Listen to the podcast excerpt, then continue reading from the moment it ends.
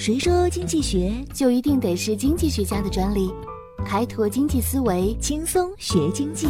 上山微电台，傻瓜经济学。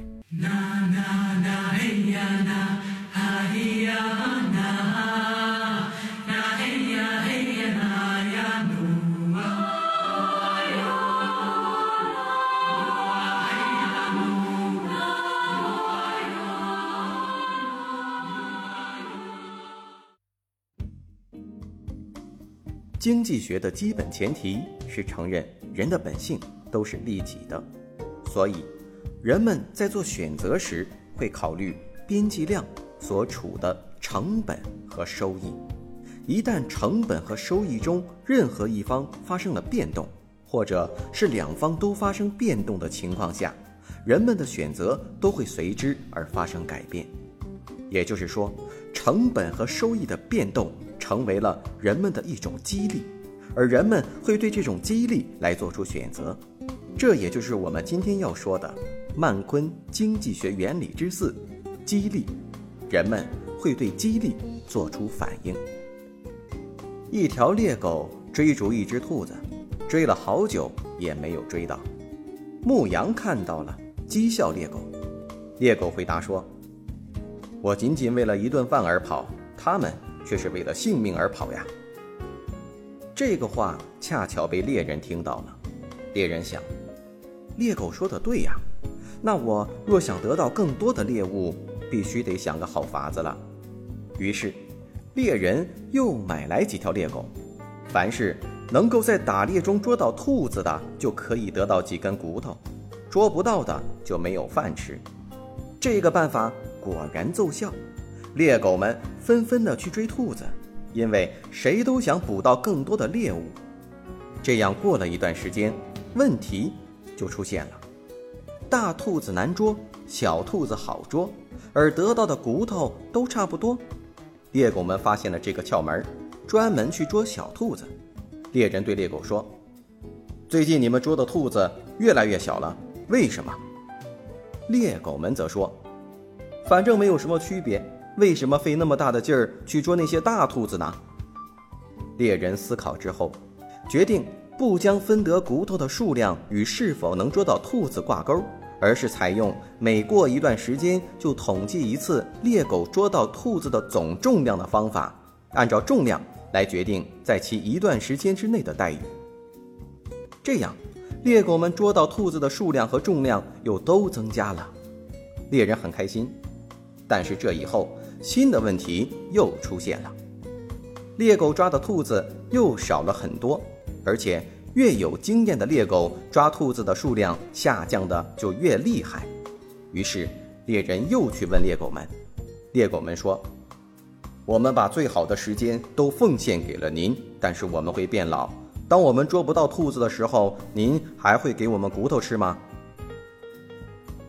猎人经过一番思考之后。分析与汇总了所有猎狗捉到兔子的数量与重量，规定，如果捉到兔子超过一定的数量之后，即使捉不到兔子，每顿饭也可以得到一定数量的骨头。这一下猎狗们都很高兴，大家都努力去做，以完成猎人规定的数量。一段时间之后，终于有一些猎狗做到了。这个时候，其中有一只猎狗说。我们这么努力，只得到几根骨头，而我们捉的猎物远远超过了这几根骨头。我们为什么不能给自己捉兔子呢？于是，有些猎狗离开了猎人，自己捉兔子去了。猎人意识到猎狗正在流失，于是猎人又进行了改革，使得每条猎狗除基本的骨头之外，可获得其所猎兔肉总重量的百分之 n。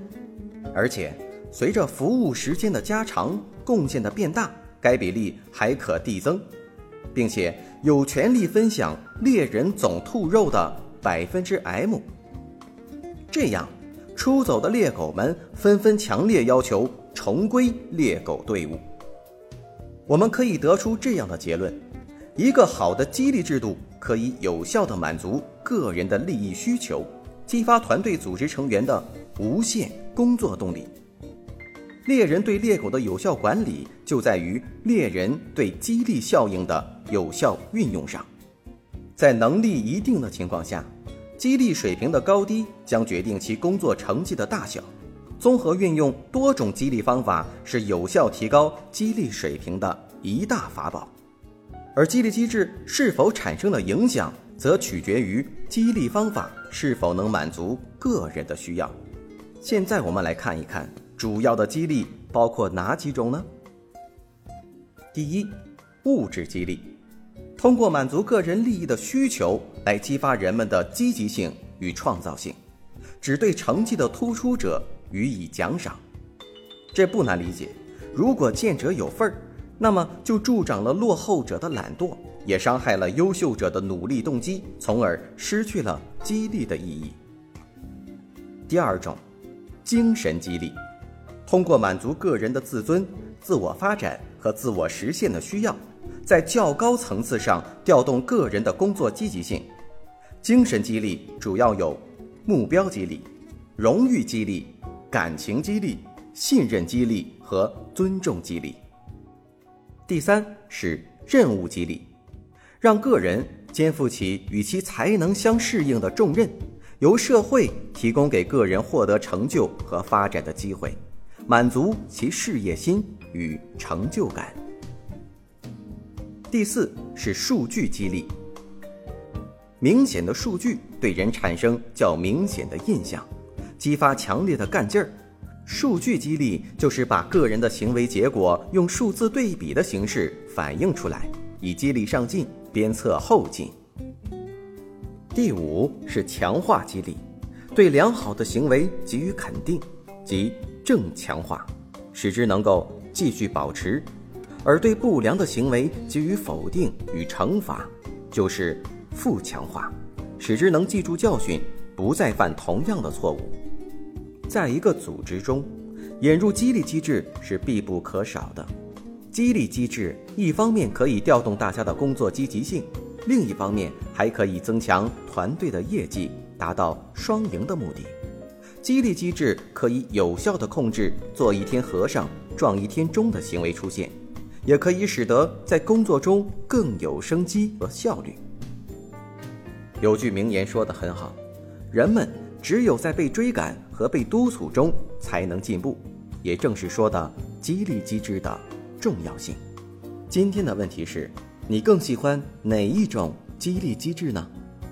欢迎收听今天的《傻瓜经济学》，我是上山，我们下期节目再见。